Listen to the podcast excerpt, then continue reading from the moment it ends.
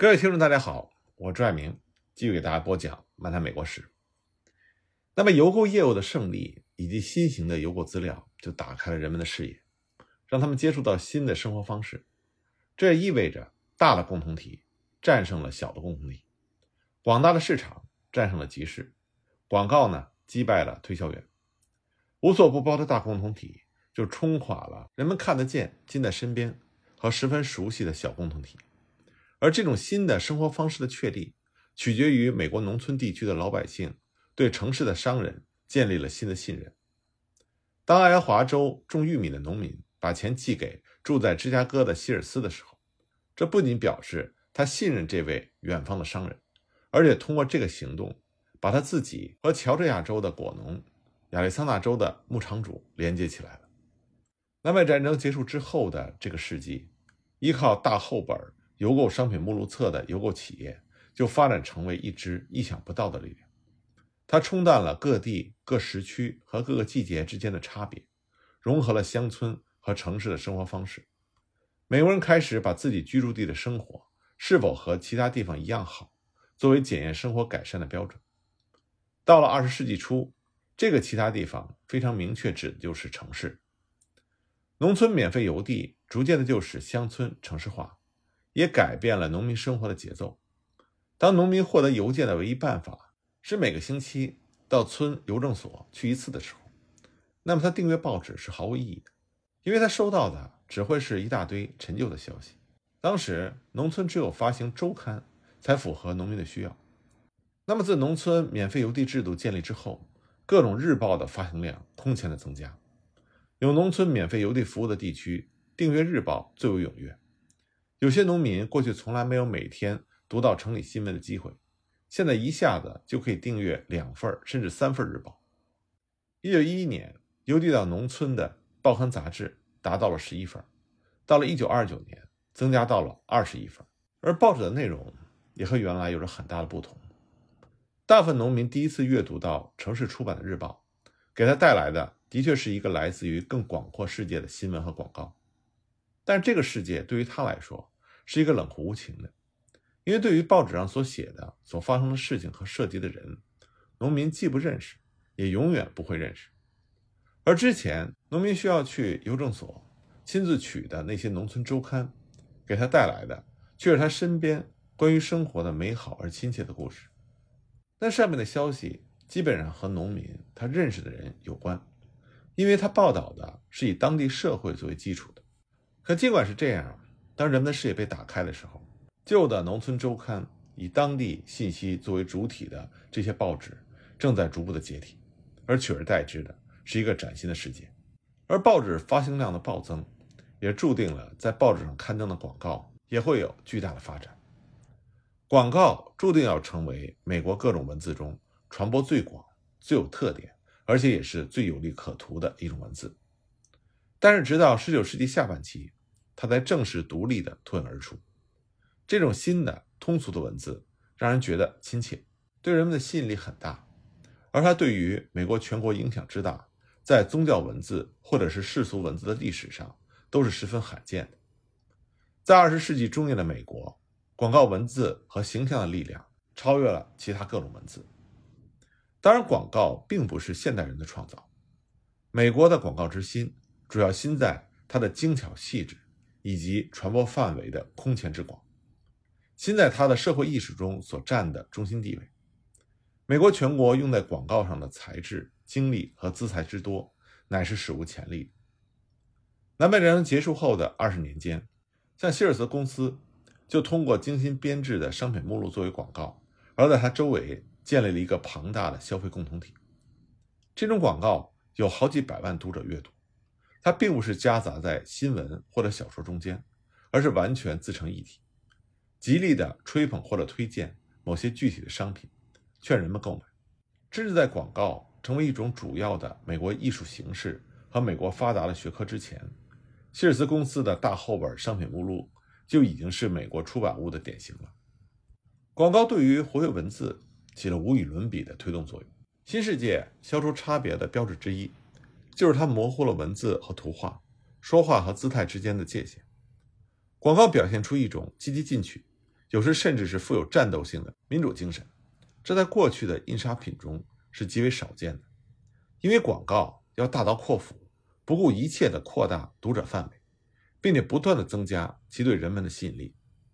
美国的新环境是打破陈规陋习的一股巨大的力量，使世界像着江河之水一样不断地向前流淌，而广告就是其中一个最好的例证。十九世纪中叶，美国的日报已经是蓬勃发展，而且在各个方面都颇有进取性。但那时报纸上的广告仍然是十分的枯燥和单调，往往是一成不变的几栏排得满满的小号字。大多数报纸的头版登的都是广告，而一般广告更是不分类的。一八四零年四月九日的《波士顿记录晚报》第一版就把三行广告，有关于意大利领带、贷款、土豆两名十六岁青少年寻求在小客栈工作、辛辛那提年鉴以及出售银行股票等广告。通通登载在了一起，唯一显示区别的只是第一个字母大写。然而，美国报纸呢，从一开始就是靠这样的广告赚钱的，甚至在殖民地时期，广告曾经可以多达五个版面。不过呢，早在1790年之前，就曾经有富有冒险精神或者喜欢哗众取宠的出版人，会用两个栏合起来的篇幅刊登大幅的图画或者是大号字体的广告，但这并不是常有的事情。缺乏纸张，往往迫使报社削减广告，甚至删掉那些占版面极少的样品图。因此呢，发展字体醒目的广告根本就没有被提上日程。直到南北战争前后，报纸才偶尔试验一下字体醒目的广告和双栏合并的广告。报纸出版人认为，占版面大的广告是浪费版面。他们还强调，允许大广告客户利用大号字体。和大幅插图来登广告，对于日常用小篇幅登广告的普通广告客户是不公平的。况且呢，打破各栏篇幅界限还有技术上的问题，区分栏和栏之间的标志或者是分割线是从上到下通满。因此，为了刊登一则占双栏或者几栏版面的广告，而同时又要保持铜版其他部分栏和栏之间的界限分明，印刷工人呢就需要费功夫。把嵌线的铅条锯掉一部分，这是一件很麻烦的事情。更糟糕的是，很多印刷厂根本就没有适用的锯子。结果呢，五号半字体和单栏广告就成为了死板的惯例。虽然较为早期的西部报纸和周刊有的时候会采用大字体，或者把几个栏合并起来，但是东部更有影响的大报纸却长期保持用五号半字体的惯例不变。他们要求广告。用五号半字体，很多报纸的发行人振振有词地说：“广告应该以内容取胜，而不是以形式取胜。”他们严格的限定以小号字体做单栏广告，并且把它作为新闻界的一条原则。像1847年，纽约的《先驱报》他就取消了所有插图和大号字体广告，所有广告一律用同样的字体整齐、有条不紊的排印，这就使报纸纯以商业面貌出现。从那个时候起，报上就不再出现插图了，在排印方面也不再出现让某个广告哗众取宠，而让另外一个受损的现象。这个新的做法一开始非常成功，读者和广告客户都非常满意。但是很快，积极进取和富有想象力的广告客户们就把小号字体准则视作是一种约束，绞尽脑汁要改变这个规定。他们把小号字体组合成新的图案。就像其他力图抹去这种差别的做法一样，小号字体的准则仍然阻碍不了材质卓越者的刻意发挥。一八五六年呢，摄影界的先驱马修·布雷迪在《先驱报》上就刊登了这样一则广告：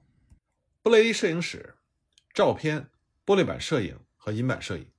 然后呢，他把小号的签字排成了一英寸高的三个数字三五九，也就是他的地址。百老汇三百五十九号。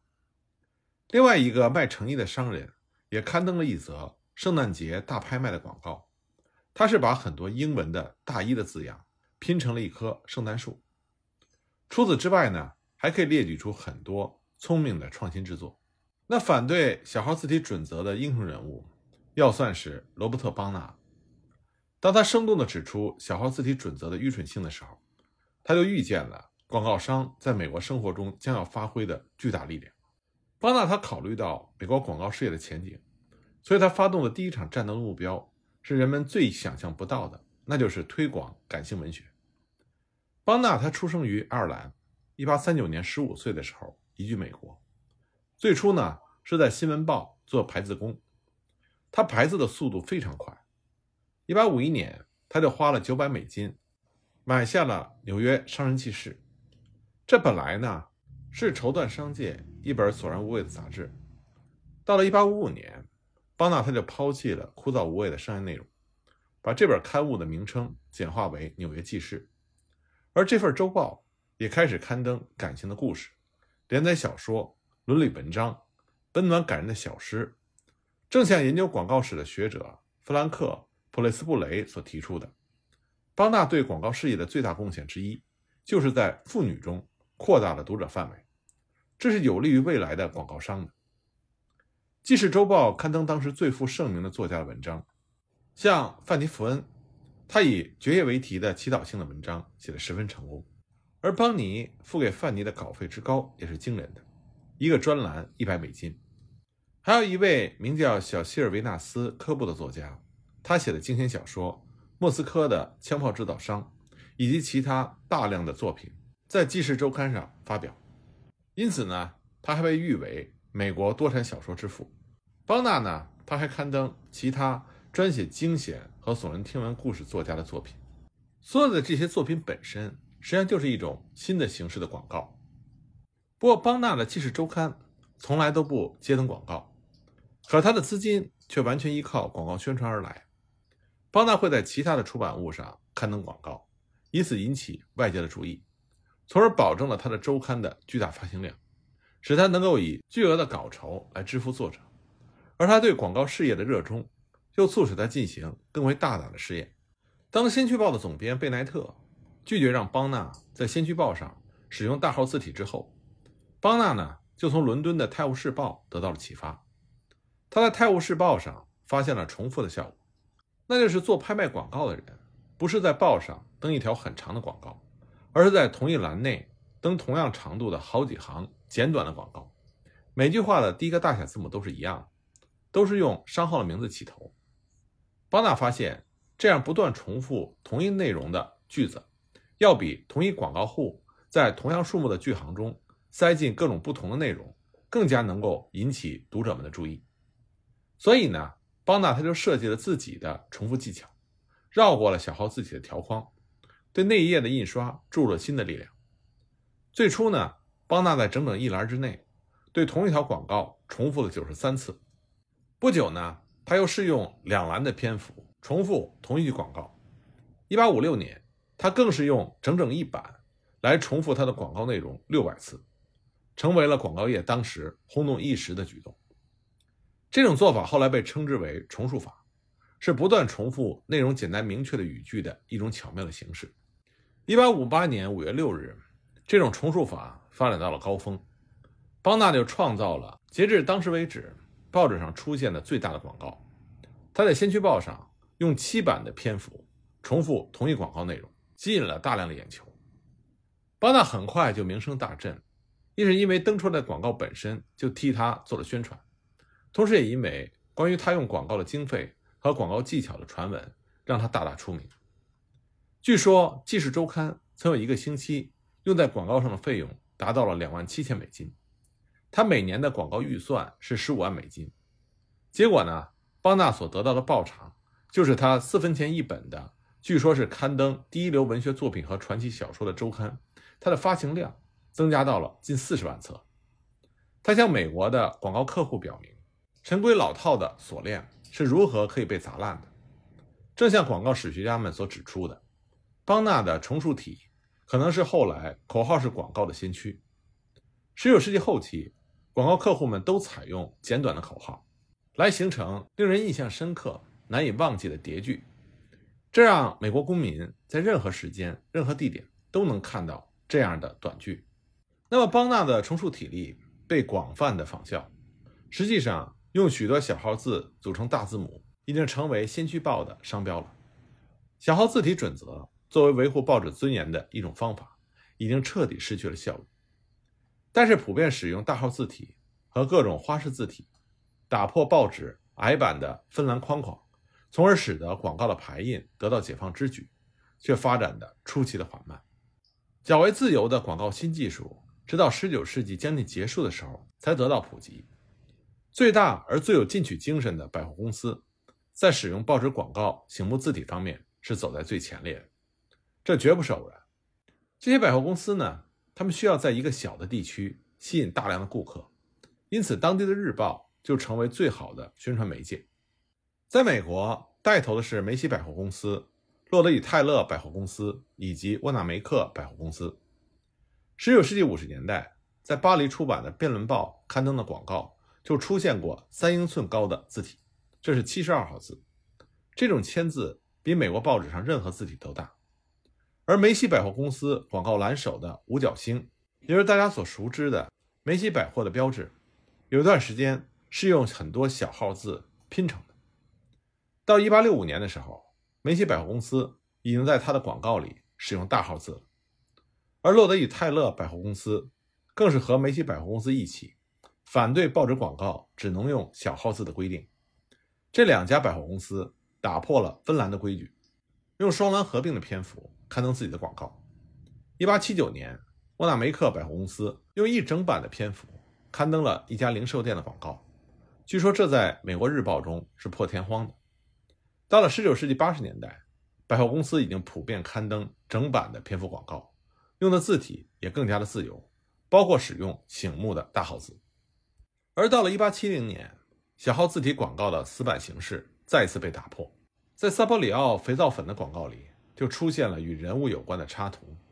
这幅插图呢，终于在广泛发行的报纸中出现。不过，插图进入报纸广告栏的过程是非常缓慢，而在这方面带头的却不是百货公司，而是制造商，尤其是缝纫机制造商。而广告客户在广告上的不断创新。也给报纸带来了巨大的变化。关于这方面的情况呢，我在下一集继续给大家讲。